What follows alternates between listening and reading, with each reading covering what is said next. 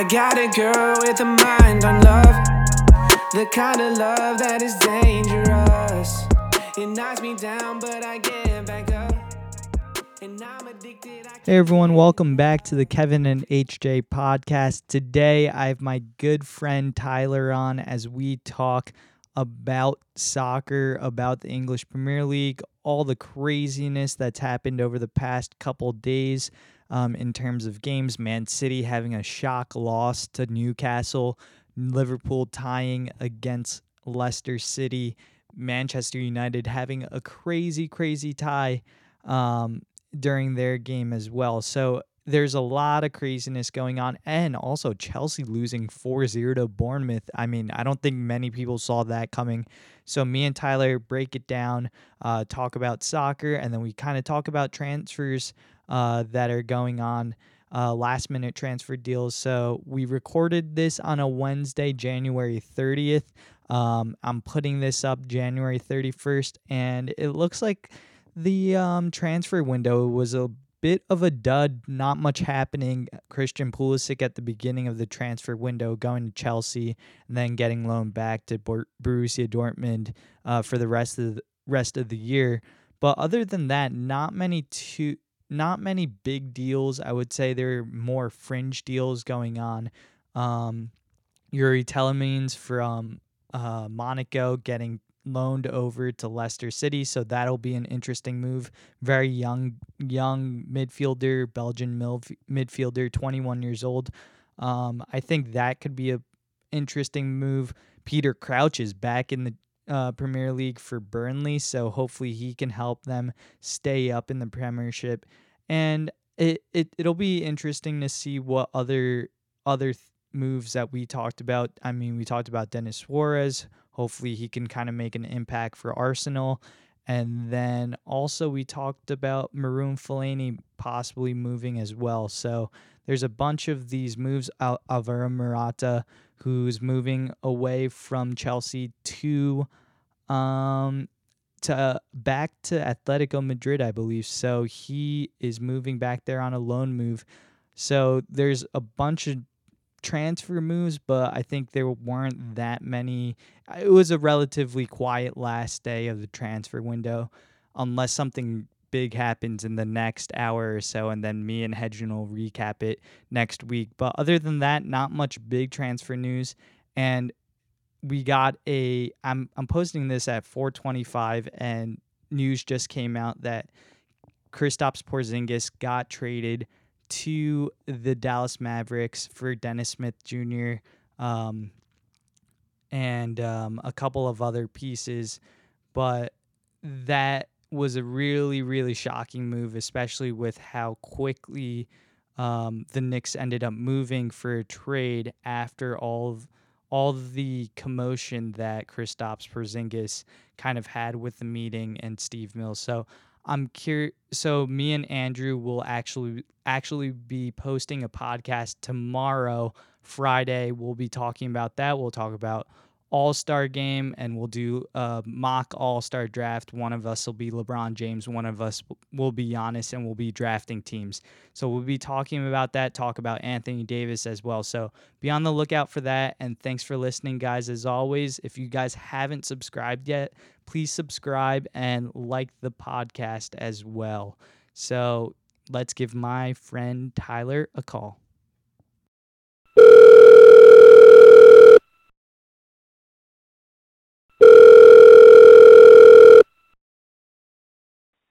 Hey, this is Tyler. Hey, Tyler. What's up? Thanks for coming back onto the podcast. Um, I thought you were dead for a second, but thank you for coming back on. Um, I had not heard from you after, for like a full week. I was thinking about actually calling the cops or calling your girlfriend just to see if you're okay. But I'm still kicking.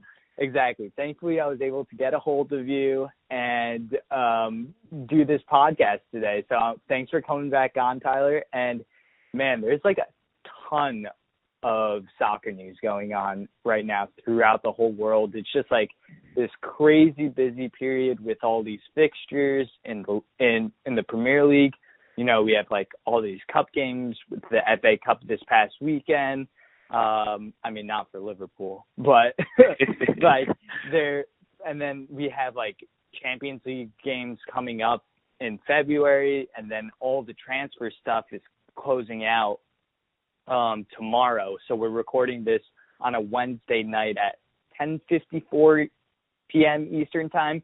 So by the time it goes up, it'll be the last day of the transfer window. So there's just so much soccer news going on. But where I thought we should start today was we haven't gotten the Tyler Man U update from like from you and what how how you're feeling about Manchester United and the job that Solskjaer is doing um, at Man U right now. So give me your thoughts on that.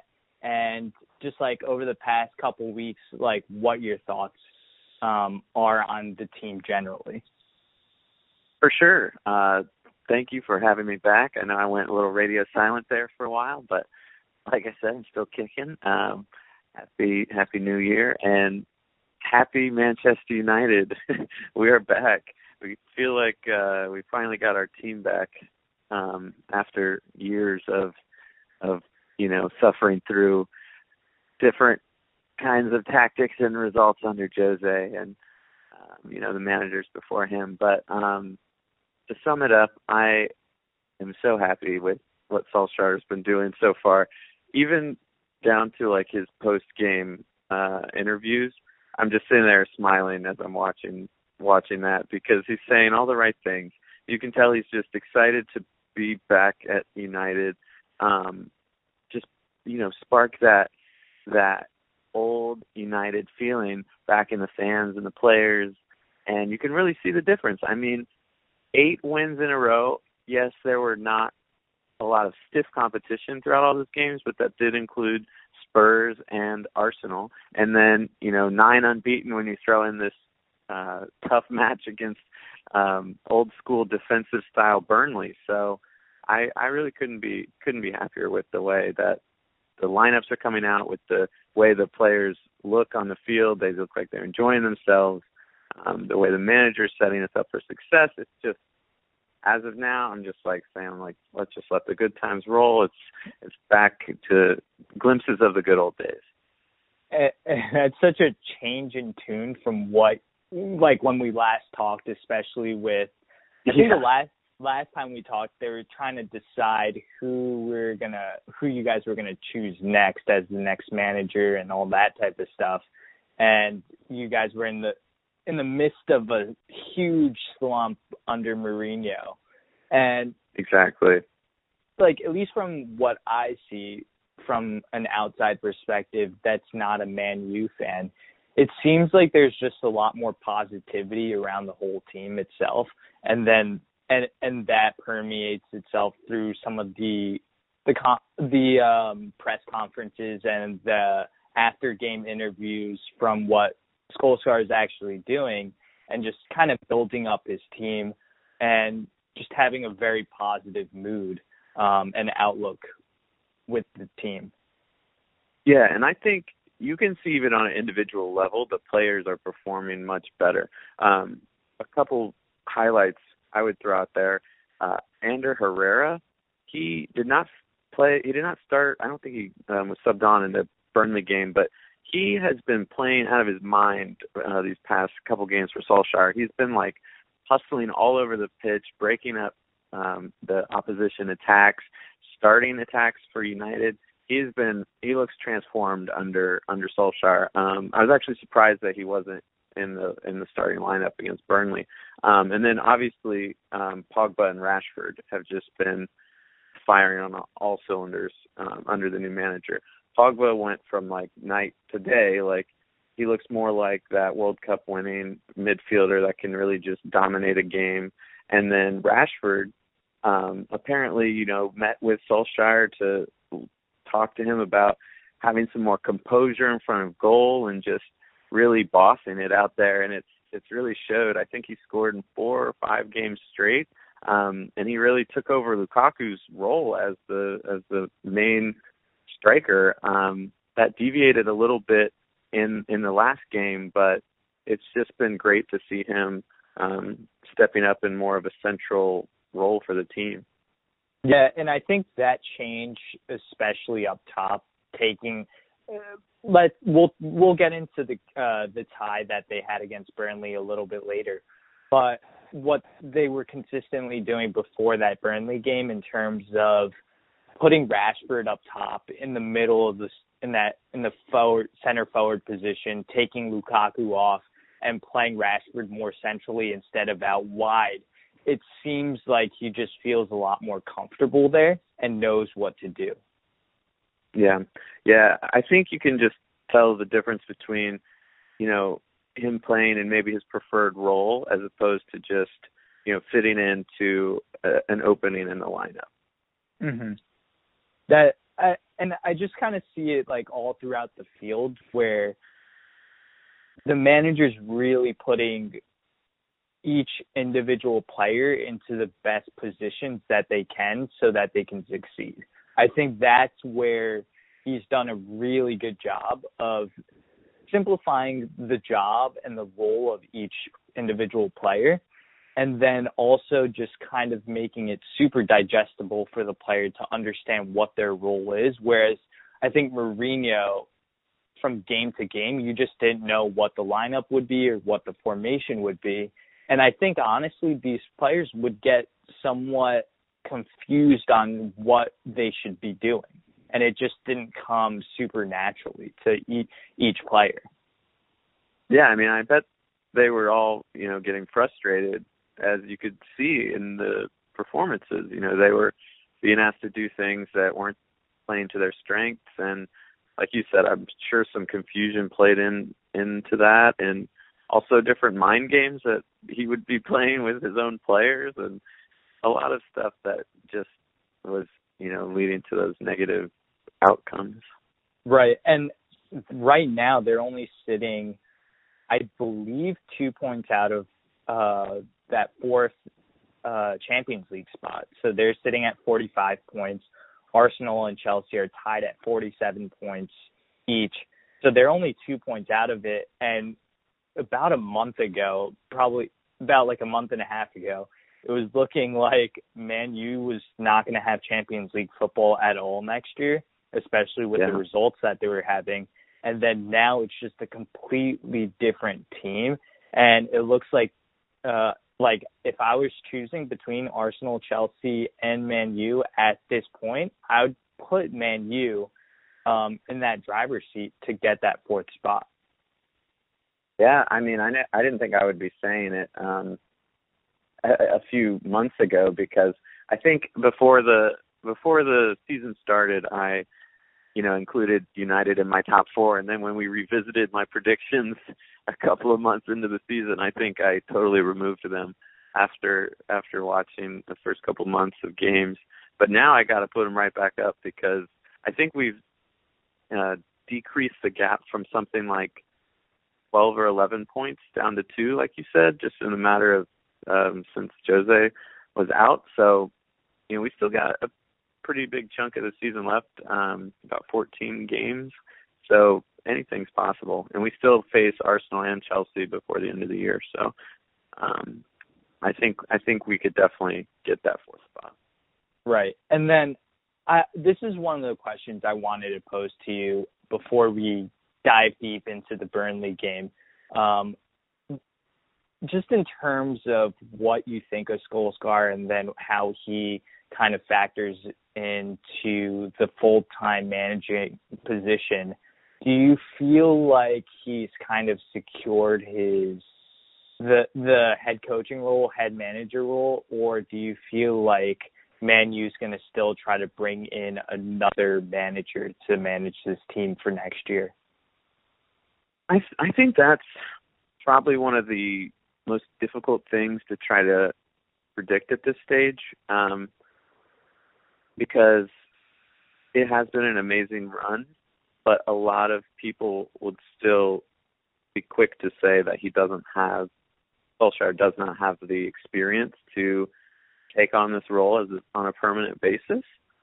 However, um, I don't see what the harm would be if things keep going this way through the end of the season. I don't see why not give him a chance to, to, you know, go on maybe a, a two year a two year deal or something. I'm not saying, you know, give him a, a five, seven year contract right now, but you know, if if things keep going this well, um, why why mess it up and try to overthink it and and you know, get somebody with a pedigree or more trophies or experience at this level when, you know, if we, we've got the players, we've got the, the manager who's getting the best out of the players, I'd say give him a chance. Yeah, I think if he's able to really secure top four spot, especially with where they are, where they yeah. were with Mourinho, yeah. I think he definitely deserves this, deserves the chance to be the full-time manager. That being said, I think if they're able to lock down Zidane or like a top, top guy that yeah. they know that they want to bring in, then I think it becomes a little bit more dicey for him in terms of whether or not he keeps his position. Like, let's say if he, he's able to get Zidane uh, or Manu's able to get Zidane or, I don't know, even Pochettino. I think right. those are the two guys that I would be wary of if I were him, if I were in his position. Yeah. But other than that, like the Eddie Howe's or like the other types of, I guess, like Southgate, the younger right, kind of untested like, guys, right? Then you kind of have to just go with the known quantity of basically half the season of having Solskjaer as your manager and kind of ride ride it out with him if they're not able to get Zidane or uh, Pochettino. Yeah, and I, I think that's going to be that's going to be really interesting to watch as the season wraps up. Um, because, I mean, obviously we're still in the Champions League, although we've got a tough draw on P S G. News came out that, you know, Neymar is probably going to miss those games, so it's a little bit of a of a you know shining light for our United's chances, but. Um, yeah, there's still a lot, a lot to happen, and it would, it would be a big call to, you know, to take Solskjaer out of this position if we continue to finish the season this strong. That's that's exactly what I was thinking, and that I think we're pretty much in agreement there. Like, if he's able to propel this team into a top four finish and really finish out super strong um, for the la- next. third of the season or so, then I think he'll be able to keep his job. So, Tyler, getting into that Burnley game, um, that was the the first non-win that was on that's in Solskjaer's uh, tenure. So it, it was kind of curious some of the decisions that he made lineup-wise, especially with all the success he had. Maybe he wanted to kind of rotate some guys in, things like that, with Uh, a bunch of games coming up lately and Burnley not being that, I guess, that high level of competition at all. But yeah. it was, I, I thought it was really curious that he had Lukaku playing up there and starting. Um, and then also he ended up having Andres Pereira, who ended up costing them that, that goal. And they fell behind two zip in this game.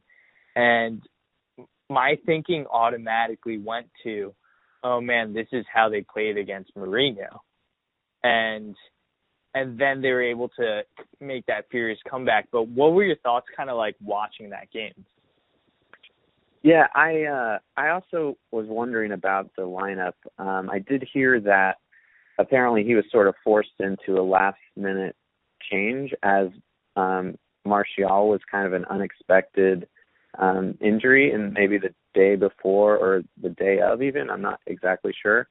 Um, so that caused um, some last minute shuffling. So I think that's the reason why the the front lineup of Rashford and Lukaku and Mata got set up the way it was.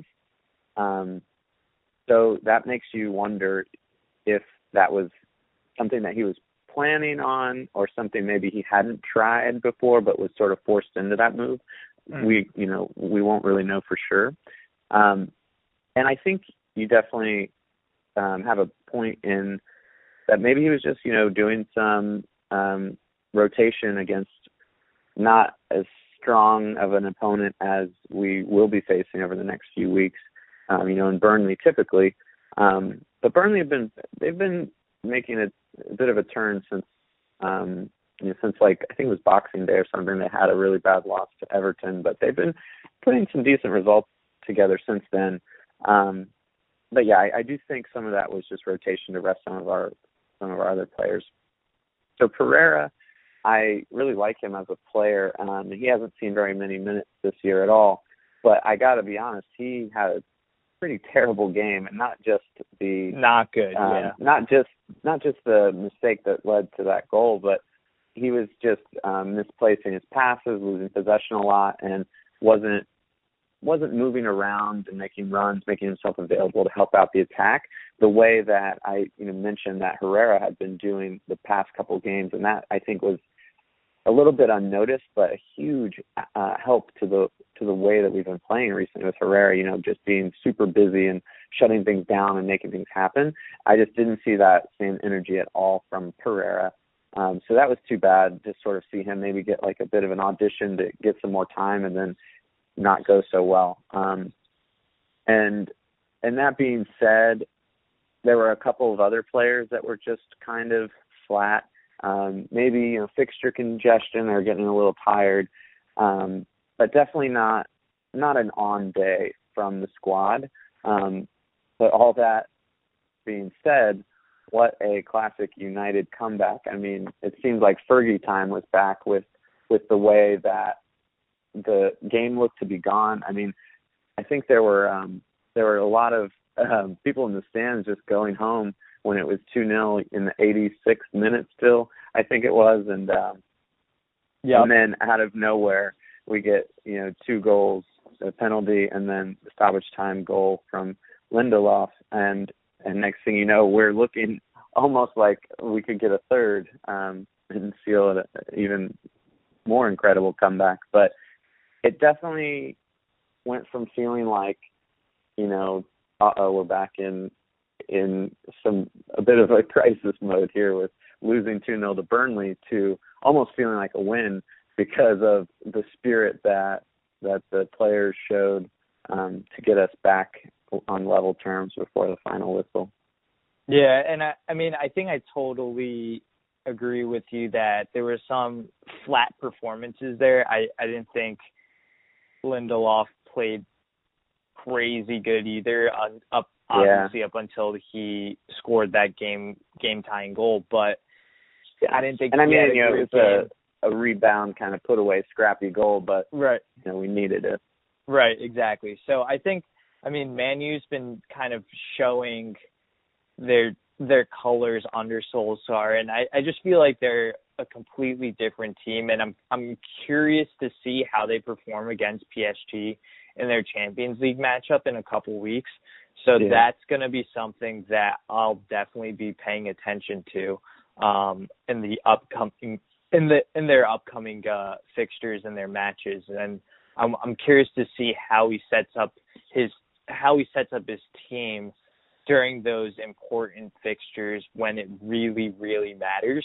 Um, and yeah. if he's really going to just put sit Lukaku on the bench and kind of roll yeah. with Rashford. That's and what all I'm these young really guys. Interested to see because, you know, Lukaku didn't have a great game either and was subbed off pretty early um, in the sixty-something minute. Um, and, you know, Rashford missed some, some easy chances too. Um, so he was also a little off, but Um, it will be really interesting to see between Alexis, Lukaku, Rashford, Martial, even Lingard, um, to see who who ends up on the bench during these big matches. Right, exactly, because they do have a plethora of attacking options. So yeah. I'm and and this was kind of what Mourinho was dealing with before. He was he was kind of like mixing and matching all these attacking options, whereas I feel like Solskjaer is a little bit more consistent with his lineup lineup decisions, so that's kind of helping players to understand their roles within the team. So I think overall it's been a benefit. I will say though, um, it's it's more difficult now in the past couple of weeks and a couple of games, because there in the first few under Solskjaer, Alexis was still out injured, and um, for a while Lukaku was out of the squad for personal reasons. So right. It was sort of like not as much of managerial genius and more just sort of working with what he had available for their for the first few games there. And mm-hmm. then now it's getting to the tricky area of, okay, now you've got a full squad, and you know what you know, traditionally or last year would have been an easy decision with, you know, let's just put Lukaku up top, Alexis on the left, you know, we'll stick Rashford on the right or something. Now it's like not such a straightforward call because of the way that all these players have been playing over the past year and yeah. the past few weeks specifically. Mm-hmm.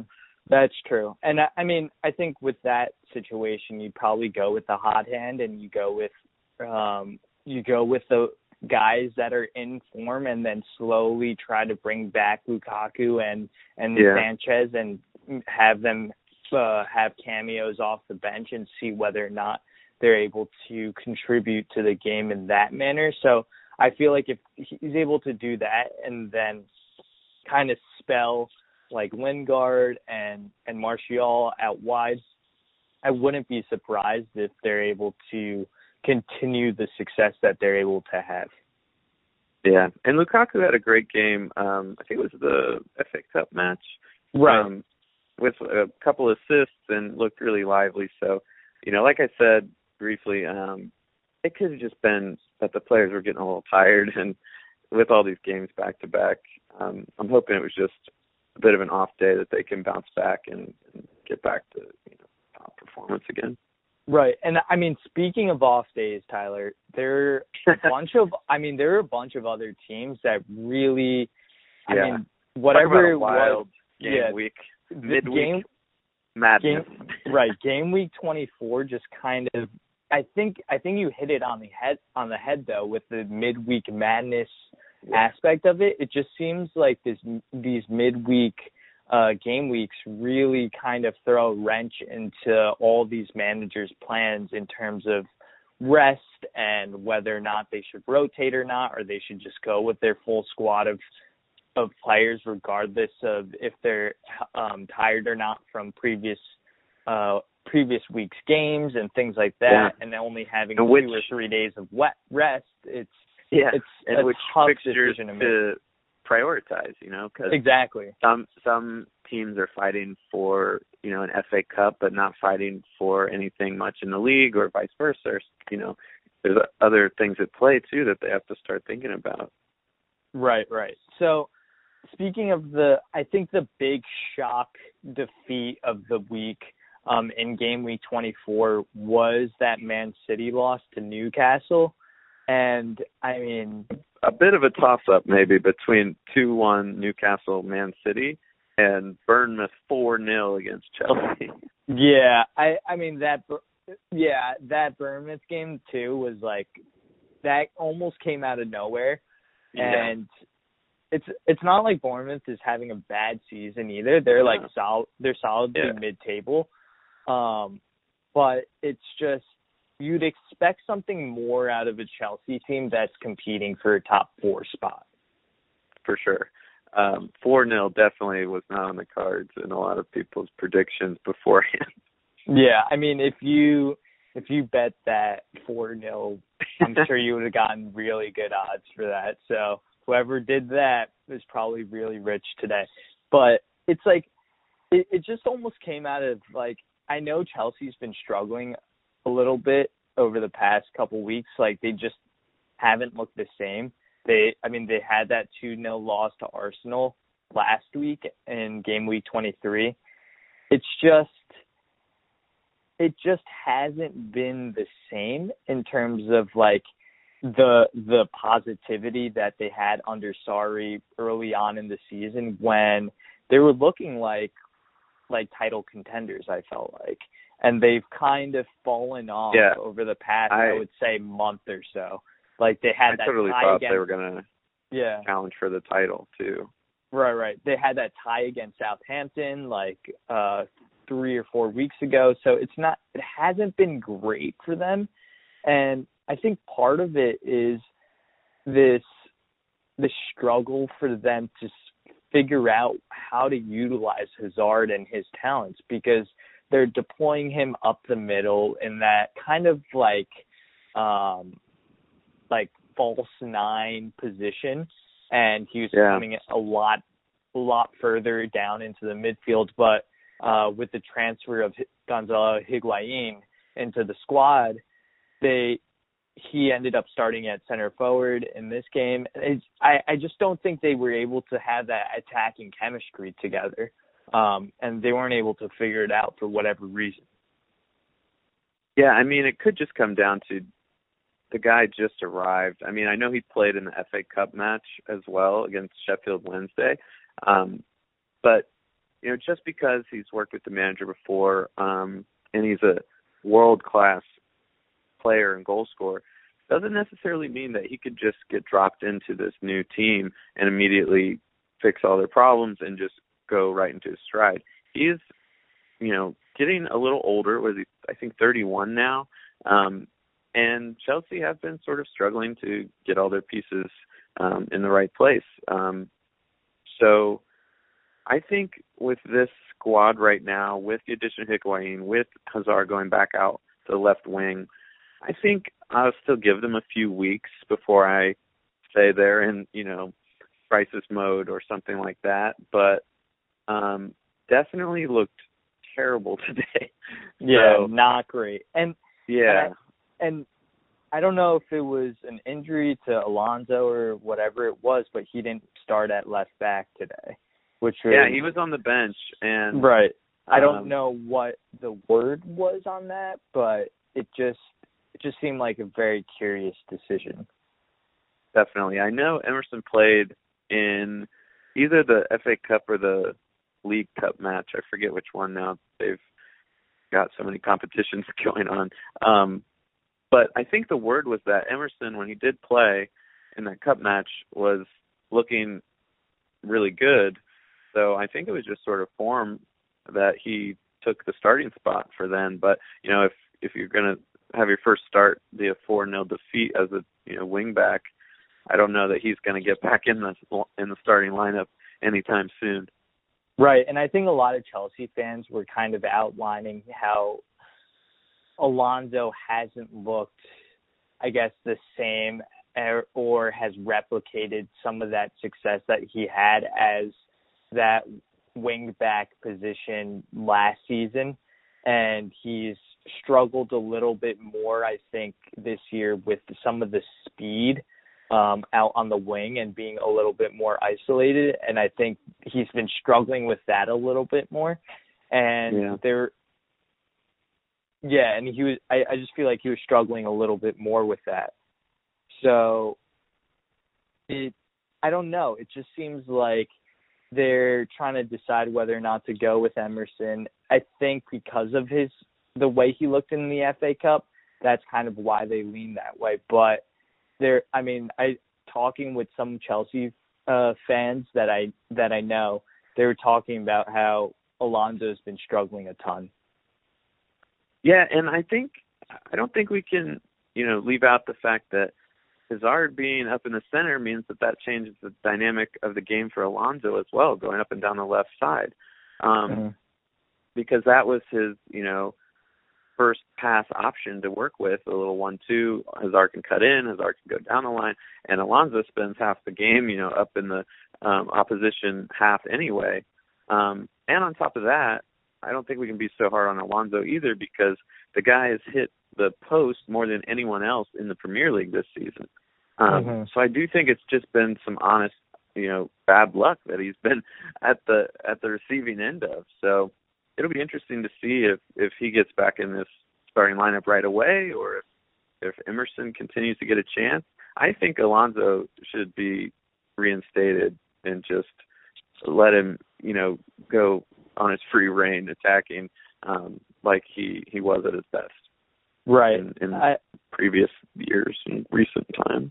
Yeah, I kind of agree with that, and we'll see what ends up happening with that. And I did want to talk about the Newcastle Man City game, because yeah, I mean, Man City's sitting in second right now, and they, I mean, to lose to Newcastle, and they've really struggled with these bottom half teams, um, like they had that stretch of them losing.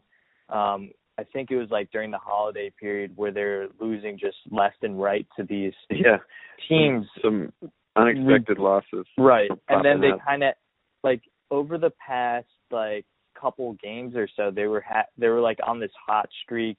They hadn't given up any goals. They were on this um, um, clean sheet, like record type of thing, or hot streak where they weren't giving up any goals. And yeah. to to lose to Newcastle two to one, especially after them scoring a goal in the first minute uh, through Sergio Aguero, like as soon as he scored that goal, I was kind of like, okay, like we can kind of check off a Man- Manchester City uh, win here and have them be four points behind uh, Liverpool at the least or whatever it is. But they just could not convert any of their chances during that game um, yesterday. And Newcastle really, really impressed me with the way that they're able to take advantage of their opportunities.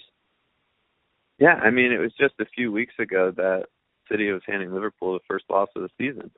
Right. Um, and it looked like, you know, they were going to make a, a, a more immediate run at the title race. Um, but then, you know, against Newcastle, they just looked flat. And once you saw the beginning of that match with Aguero putting, you know, the first goal in with, I think it was twenty-four seconds gone or something. Yeah. It just looked like it was going to be one of those days where it was going to be another five, six nil or something to the City. But, you know, Saint James Park is not an easy place to go to. I mean, it's a large stadium. The fans are always very up for the games, like a really exciting atmosphere if you're a Newcastle fan and on, on that Newcastle team.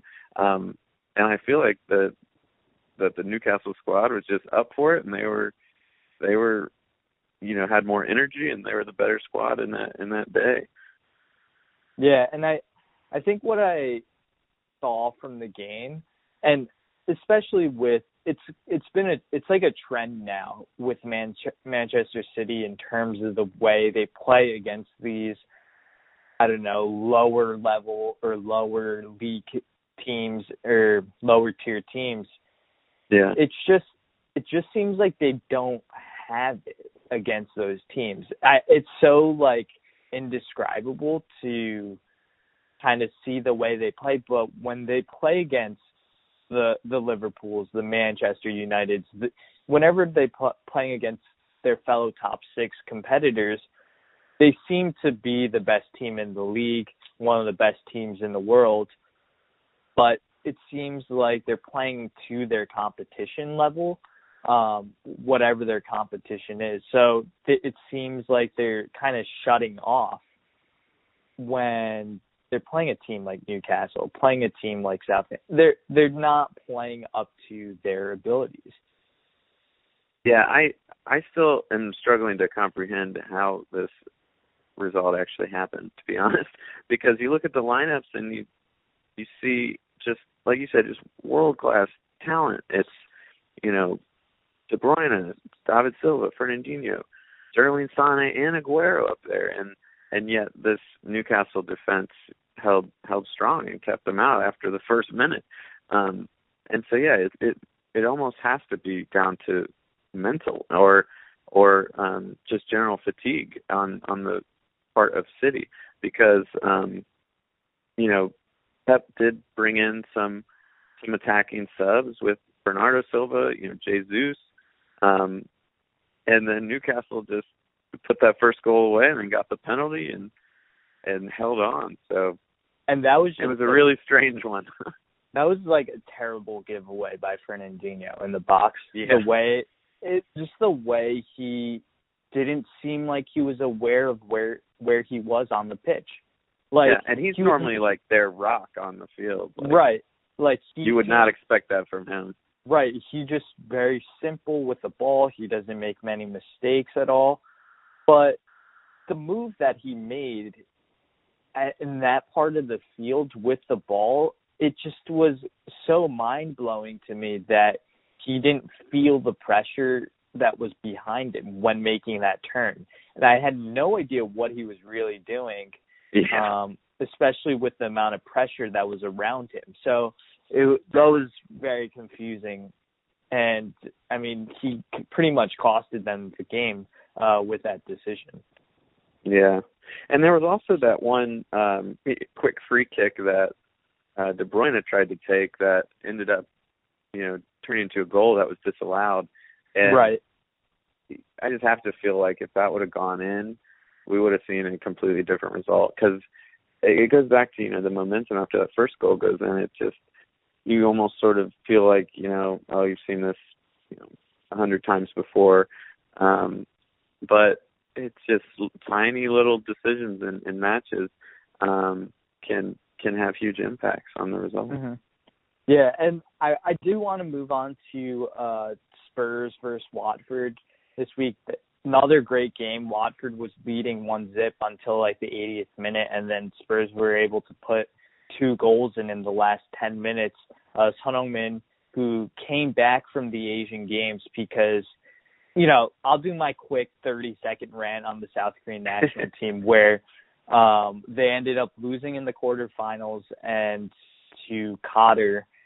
And that's not a team that they should be losing to. This is a this is, this should be a tournament that they should be going to the finals every single time and versus yeah. Japan. And it's just embarrassing for them to have lost the way that they did.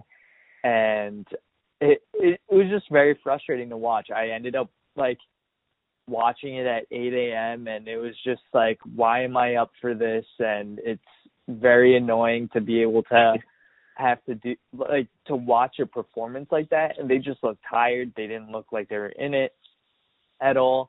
Um, Son just looks like a comp- he looks like a completely different player when playing for the national team in comparison to uh, the way he plays with Spurs. It just seems like maybe the talent level that's around, surrounding him at Spurs really helped spur him on. Um, not to be super punny about that, but just like right. right, just be. He's just able to play a lot better. The runs that he's willing to make um, in a Spurs jersey is like no comparison to what he is able to do. Or yeah, he, he it just doesn't even compare. Uh, the you think it's that um, he has compared to mental? What he does with Korea. I think, think it's mental some, at all think, with he maybe puts too much pressure on himself or tries to put the team on his back uh, I think with his national team? Yeah, I think it is. He tries to do a little bit too much, and then he ends up feeling overwhelmed to the point where he's like, okay, maybe I shouldn't run for that ball or I shouldn't run yeah. and do this thing because he knows he's going to have to do so much more work. And then I just think he yeah. needs to be a little bit more playing into his role um, when he's with Korea. And I don't know, it's just a very frustrating loss. It was uh, Bento, who's the manager, Portuguese manager for Korea's first loss. And I mean, he, like all these Korean fans were super happy with the way he had brought this team up um, up until that point. And then he's able, he kind of had a dud in that game and it's a one zero loss, and then you just don't really know where you're going with this team and the manager now. Um, and we'll see what ends up happening. I think I think there's been this period of time where Son is kind of just maybe a little overworked from all his international duties and then playing in England. He's been playing a ton of ton of games and minutes. So yeah. it's been a huge struggle for him uh, to be able to, I think, just concentrate on one endeavor at a time because with all the military stuff, there's just been like a ton of up and downs over the past, I would say, six months to a year where World Cup was just like a huge disappointment. Then the Asian Games, he's able to get military uh, exemption and then come back at Spurs. He's having this hot streak at Spurs. Then as he's doing super well at Spurs, he has to go to go play at the Asian Cup. They don't have a great time. And then he's up and scoring against Watford to uh, right straight back in the lineup. Right, which is like insane to me, but it's out of necessity for Tottenham right now yeah. because of Dele Alli just ended up hurting his hamstring. Um, Harry Kane's bit is like ruled out till like March, I believe. So yeah. he's really needed in in terms of being this attacking option. I mean, they're relying on Fernando Llorente as their their sole uh, center forward. Um, yeah, they were not looking good at yeah. all going forward the past two or three, four games.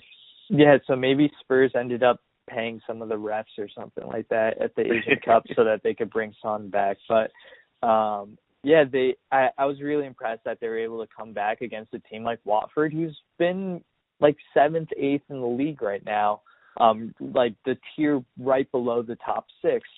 And right. Watford's had a really good season, and for Spurs to be able to come back and be able to win or to win that game and being down a goal, I was pretty impressed, especially with the team that they have right now. Yeah. And how about Llorente getting a goal and an assist? I mean, exactly. He has been struggling to to find the net and contribute at, at Spurs. Um, so honestly, it's good to see him uh, having some some success. Right. I mean, because there are rumors go- flying around that he's going to be transferred and, yeah. and all this stuff because of the lack of product uh, productivity that he's had with Spurs. And then he's comes out and has this game, and maybe they keep him because of what he's what he provides and Harry Kane being out for a couple.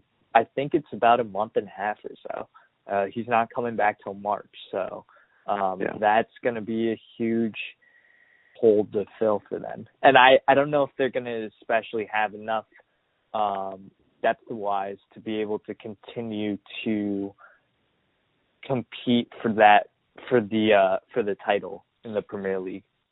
Yeah, because they really only have Llorente as a backup, like target man, true striker.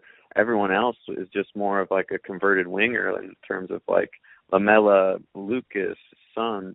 Like, you know, Llorente is pretty much the only one um, that can try to fill the role of Harry Kane, and obviously that hasn't been happening. Right, and I think with Son back, I think you, I wouldn't be surprised if Pochettino kind of sets it up as a four two three one and has yeah. Son being that lone striker up top because he's fill, fulfilled that position before um, yeah. because of Llorente's struggles and if Harry Kane needed uh, rest. So he's filled that position before, and he knows how to play it. And then they'll probably put more Lucas Moura and uh, Lamela out on the wing. So I wouldn't be surprised about that. Yeah. So, Tyler, we haven't talked about the best team in the league so far. Um, for now.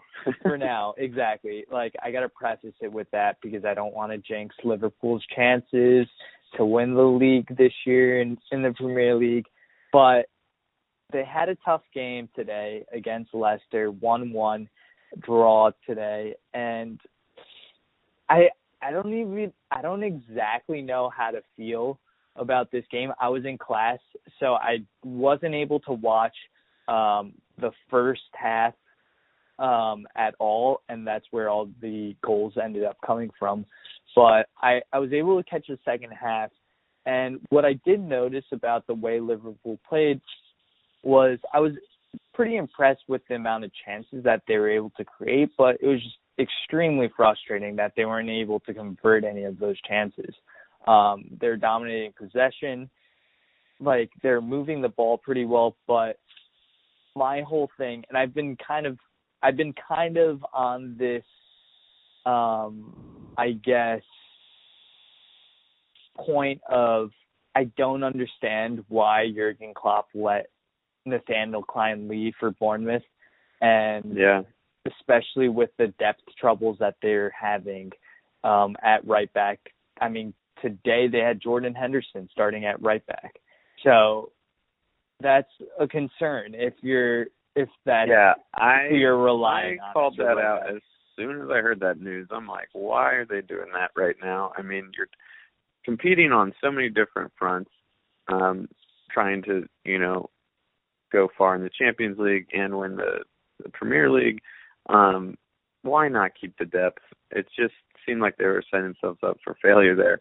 Um, and and you know, it's you're gonna have you're gonna have days like this against, you know, a tough, scrappy Leicester City, and and it just, like you said, putting Henderson at right back, that does not inspire confidence in in the long term, you know, success over multiple competitions for the squad. Exactly. So that's, I mean, that's going to be the one thing that I'm a little bit worried about, is that against all these teams, they're going to be really pumped up for each game, because they're they're telling themselves, hey, we're playing the league leaders right now. This is our this is our chance to be able to knock them off their perch, um, and kind of show what they have. And I'm a little bit worried because schedule schedule wise coming in, Liverpool doesn't have exactly a tough schedule, I would say. That all their games are pretty spaced out, nothing too bad for them in the league at least. But what I'm worried about is their reversion back into the Liverpool team that really struggled with these mid-tier teams, where there are games that they should win, but they end up either drawing or having just having defensive lapses and then giving up goals to lead to losses. Yeah.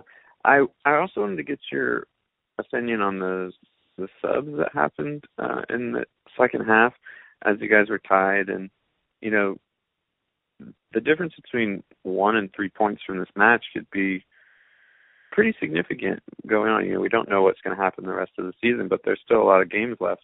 Um, and that being said, you know, Klopp decides to take off Shaqiri and Keita for Lallana and Fabinho to come on. I thought that was kind of interesting, because it just seems like instead of maybe putting Sturridge on earlier or even Origi, um, it seemed like he was kind of just trying to lock down maybe the midfield some more instead of trying to generate more going forward. What do you think about that? Um, I I think the lineup decisions to start the game were a little bit suspect in that. Yeah. I think I Keita's been struggling um, with Liverpool, and he hasn't been that dynamic midfielder that I thought he would be.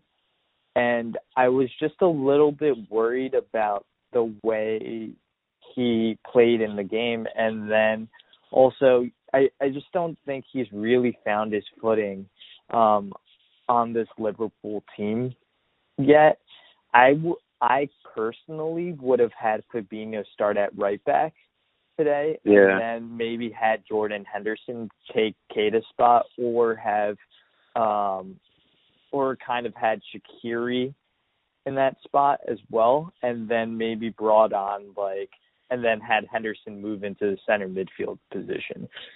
Like, I I just Keita's been struggling a ton, and I don't really understand. I know the right back position's kind of compromising the team in making some of these lineup decisions, but the thought behind me having Fabinho play at right back is he's he played it with Monaco in club, um, like before he transferred over to Liverpool. And yeah. So he ended up playing at right back for Monaco. Then he played center mid for Monaco. And then that's when he transferred over to Liverpool.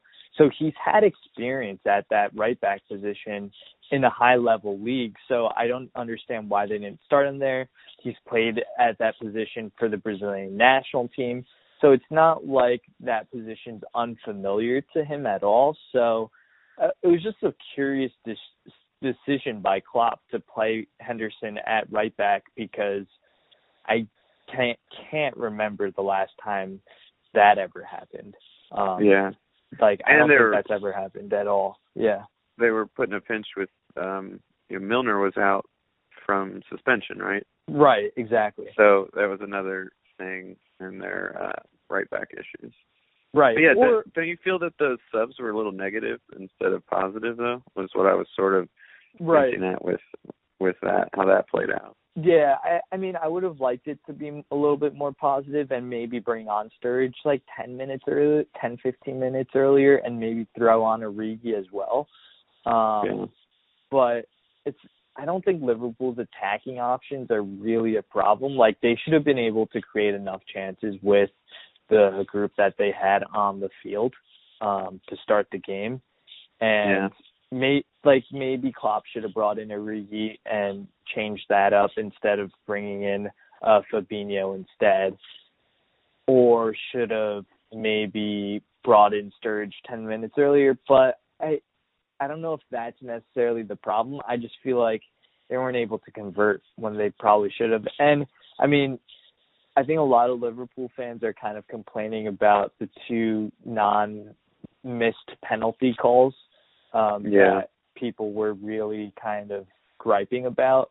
I, it's really tough to kind of make those, kind of base your, base your, I guess, result on missed calls. And, you know, granted that there are missed calls that do happen, but what are you going to do? The ref The ref is always going to be blowing the whistle. It's not like they're going to retroactively change the change those calls at all. So yeah. there's no no point in complaining about some of those deci- decisions now that it's over. Right. Yeah, I mean, it still doesn't change the fact that I was just pulling up the match stats that you guys had over seventy percent possession, but you only had three shots on target. So yeah, it's yep. just that final product wasn't there today.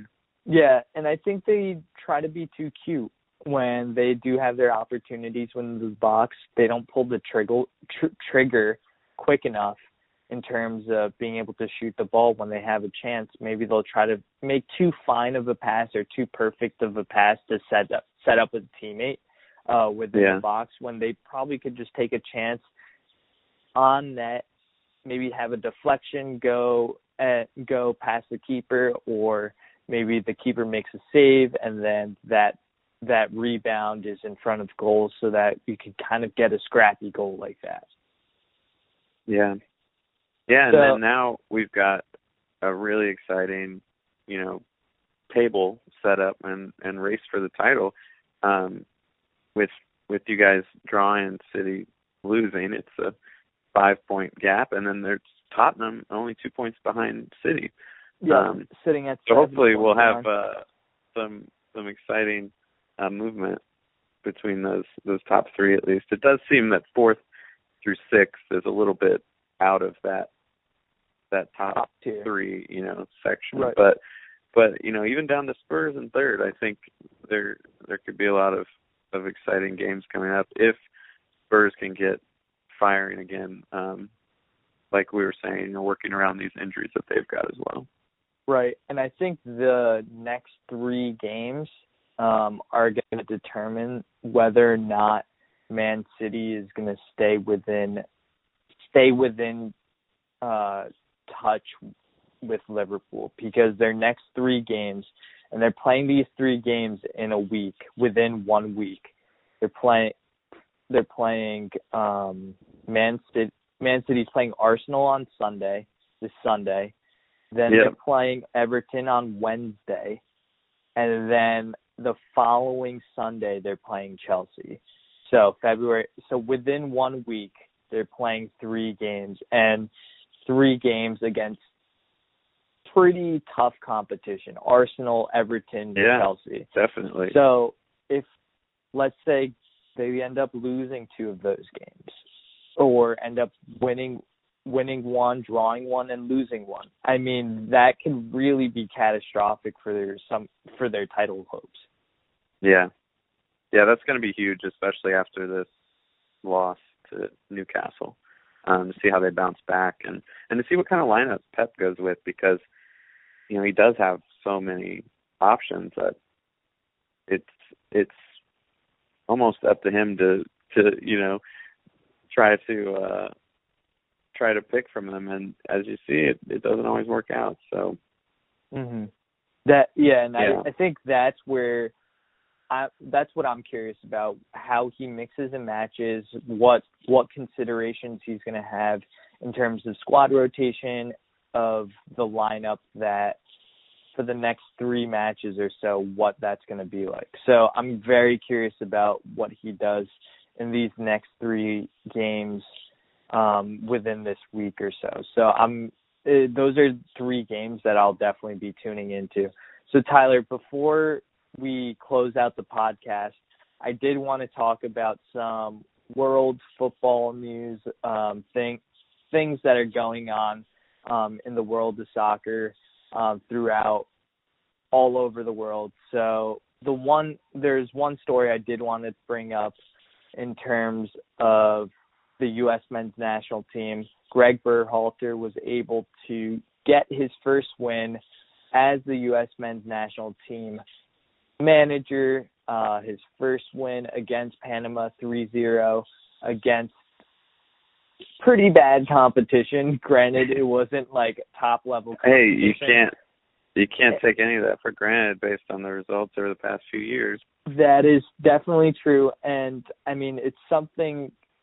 It's not like he had his best players either. Um, right. I I really liked the way he played. Like I think it, uh, I think it soothed a lot of worries that I had as for him as the manager. And if he's able to put consistent performances like that um, going forward, then I'll I, I'll be pretty happy with the way the U S team um, it functions and works under his uh, direction. Yeah, I mean, hopefully there's only one way to go from the past few years, and that's up. Um, you would think after, you know, the struggle that it's been to just, you know, watch these results and, and get behind this team. But, yeah, I'm excited. Um, I think it was five debuts that he had in the starting eleven. Um, right. And like you said, obviously it's not the full squad because, you know, there wasn't a full international break um, for the for the guys in Europe and all that. But, you know, the the ones who were there playing, they looked pretty good. And um, I, I think that, you know, you, you say it's just Panama, but, you know, we lost some bad matches to some not great competition um, in the in that failed qualification campaign. So uh, I'll take what we can get on um, on the national stage. Yeah, right. I'm excited to see once he's got a full squad to choose from, who's still in that lineup, what guys he, he gives a chance to, some of the younger guys who are being, um, you know, being looked at, getting a chance in different teams over in the Bundesliga and stuff like that. So, yeah, it's exciting times for sure. Yeah, I, I think it's really exciting to see what he's able to do with the full squad and which one of these uh, players, because there's going to be a couple of these players from this January camp that end up kind of making their mark and moving, being moved over to uh, the full full squad. And which one, which of those players kind of makes their mark, and which of those players he decides to bring on, and how those guys are integrated within the group of like Christian Pulisic, Weston McKennie, um, all the European-based players. For sure, yeah, and uh, Tyler Adams making a name for himself over there as well. Right, so that's that's what I'm definitely excited about. And other news in U S men's national team, Tim Howard announcing that he's going to be retiring after this M L S season. That's um, true. Former Manchester United guy. Um, yeah. Didn't he have says the, his heart's still in Everton, though, so I don't yeah, know. Right. Didn't have the best, I mean, didn't have the best career at Manchester United. Um, yeah. Was definitely more prominent at Everton. But it's just a long, illustrious career that he ended yeah, up having. Definitely, probably uh, end of an era. Probably the one of the most successful goalkeepers that the U S men's na- probably the most successful uh, U S men's national team goalie uh, that has ever been produced uh, with the um, the teams that he played for and the pedigree that um, those teams have. Yeah. Yeah, it's not surprising, though. You know, he's getting up there and back in M L S. So, you know, I wasn't surprised to hear that. I think it, it's about that time. Yeah, definitely wasn't surprised. I mean, we'll always remember uh, all those memes um, in the twenty fourteen yeah. uh, World Cup with Captain him, America, Captain America, him and Belgium, him just making all those saves, uh, ridiculous saves against that Belgium team that was just like crazy the amount of saves that he made just to keep the U S in in that game. So I'll always fondly remember that, as I remember watching that at a bar in New York City. So that was crazy uh, to watch. So oh, yeah. There was one other piece of news that's kind of on the sadder side. Um, Emiliano Sala, who got signed by Cardiff City to a record transfer deal uh, from non um, from the French league. His yeah. airplane ended up going missing, and then search was called off, and then there's a crowdfunding, crowdfunding, I guess, what's it called, project? Crowdfunding, yeah, crowdfunding po- project that ended up uh, restarting the search again. And then re- recently, I think it was today, actually, it was reported that there were seat cushions that washed ashore on the French coast. So it's pretty sad that it's kind of come to this, and um, that he hasn't been found yet, but it's just pretty sad that all this stuff is happening. The uh, the owner for Leicester City, a couple, I think it was a month or two ago, where he ended up yeah. passing away in that helicopter accident. So it's just been a pretty sad couple months in terms of prominent um, people within the football world getting, um, I don't know, losing their lives in in the manner that they have.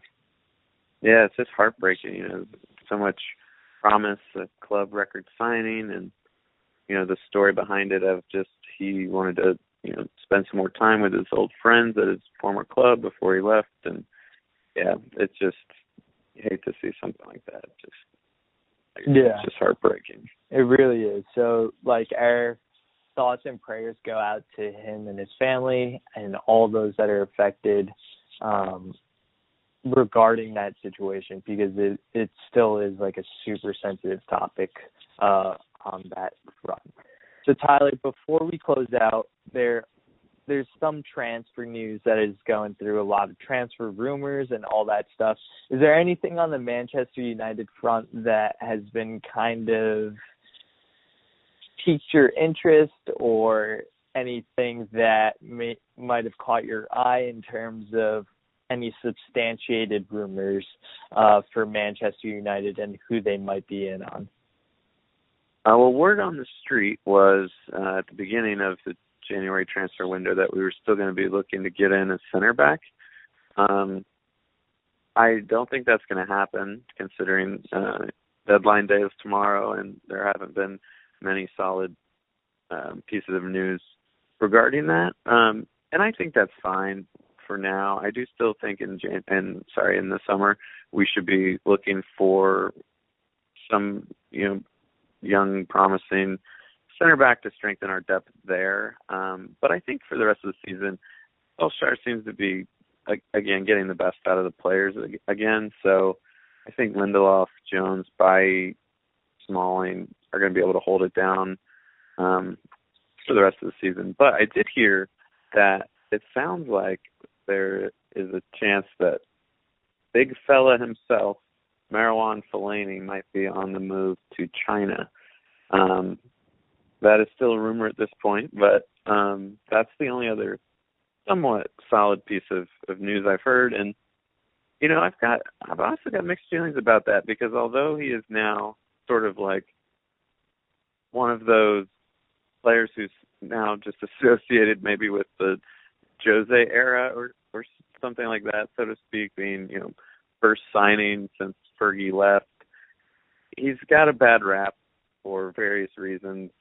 Only some of which, you know, deserved, some of which not his fault. But, you know, it doesn't change the fact that he has, over the years, come up big for us in a number of of matches, and it's just sort of the way that, that he was used sometimes that that led to his negative, um, you know, connotation with the fans. But wouldn't be the biggest deal in the world if, if he left at this point. But I do still think he has he has value. He's definitely a squad player with his aerial threat and his, you know, scrappiness and all that that he can add to the squad. But nothing really on the radar other than that, which is which is fine with me, honestly. I just want to focus on, on the players we do have because we have so much talent right now and get to the end of the season and keep stringing these good results together. Yeah, it doesn't seem like this transfer window for most teams or all teams has been a, I guess, super productive window or a, a window where there's a lot of action that's happened, and that could kind of all change tomorrow. Uh, we have no True. idea what yeah. ends up happening. We're recording this the day before the transfer window is supposed to close. So apologies if basically it's like the craziest transfer window ever tomorrow. Um, but as of now, not much has happened. Earlier on in the transfer window, Christian Pulisic uh, got transferred over to Chelsea. Yeah, I think that's the highlight of the transfer window, really. That probably is like the biggest uh, biggest money move um, of the transfer window so far. So other than hate that, to see him going to like, Chelsea. I know. I'm glad us, that he'll be in the Premier both. League at least. Yeah, I know. For us both, it's like I really I thought he was coming to Liverpool just because of the Klopp connection and maybe him because Klopp gave him his first chance at Dortmund and all of this stuff, and then he goes to probably the team that I might just like. Just what for what Chelsea stands for in terms of like their money and all that stuff. Uh, I just couldn't stand the move, but I mean, and you know, he is a lifelong Man United fan, so maybe I that's know. why he, could, he couldn't go to Liverpool. Yeah, so that was, I think, a frustration, but it's not like, I mean, that can't feel great for you as a Man U fan knowing that he went to Chelsea. Yeah. I, I don't have a very favorable opinion of Chelsea either, so it, that one hurts a little bit. Yeah, so, I mean, there's not much that's really happening. Denis Suárez um, is going to Arsenal. Um, that's, like, uh, that's one of the bigger transfers, I would say, and that would give kind of kind of Arsenal depth on the wing. Um, Arsenal's looking at Yannick Carrasco, who's on the Belgian national team. He ended up playing for couple of teams in Spain, so he that's another guy, but it's not there's not these like mega stars that are getting transferred left and right at all, so um it's been pretty quiet so far, and I don't know, it sounds like um Morata back to Atletico, back to Spain, that get confirmed in in light of Higuain coming in. I don't know if that's completely confirmed yet. I think it might it might be. I think it, it makes sense at least. yeah, yeah. I think it it's possible that he is going to um Atletico. Um I don't know, it just he he was having his like ups and downs at Chelsea, and he just never could establish himself there. Yeah, never really got going. Yeah, so I think that must be... Which is fine with me. yeah, yeah. I'm not I'm not sad about it at all either. Yeah. So, um, yeah, so we'll see what ends up happening for the rest of the transfer deadline day. Um, if there's any crazy, crazy news, we'll probably cover it in the next podcast. Um, Might have to add a, an addendum to this. A, a deadline day special. Exactly. I might just add it uh, at the beginning of the podcast. Um when I do the intro. So we'll see what ends up happening for the rest of uh, transfer for the transfer window. Um, and Tyler, I just want to thank you for coming on to the podcast to talk about all this uh, excitement for Manchester United fans. And um, I'm, I'm sitting pretty as a Liverpool fan, sitting at the top of the table. Um, for now, for now, for now, for now, for now. But I'm I'm I'll be watching intently for the next week or so, seeing what happens to Manchester City and the position that they end up having, or if they're able to sustain it and win all the games uh, this week, but they have tough competition. So we'll see what ends up happening with that. Um, always good to talk soccer with you, Tyler, and uh, thanks for coming on again. Yeah, man, thanks for having me. Sorry for the, uh, you know, radio silence, but it's good to be back. Um, He's alive, yeah, we'll, guys. We'll see how this uh, these next few weeks play out, and we got um, United Liverpool on the horizon, by the way. So yeah, that'll yeah, be might, that'll be a big one too. We might have to do a three-man pod for that and get Hedren and you both on so we can kind of do. Uh, yeah, I can't. I can't wait like to that. talk to Hedren about about uh, Solskjaer's success. I know. Um, I wonder what he's gonna say about that. So we know Hedren might dodge, dodge, and dodge again. So we'll see what ends up happening. Uh, thanks again, Tyler, for coming on, and can't wait to have you on next time. I hope you hear this message, and I hope it makes you smile. Don't worry about me, baby, because I swear that I'll be fine. I got a girl with a mind on love, the kind of love that is dangerous. It knocks me down, but I get back up. And I'm addicted, I can't get enough.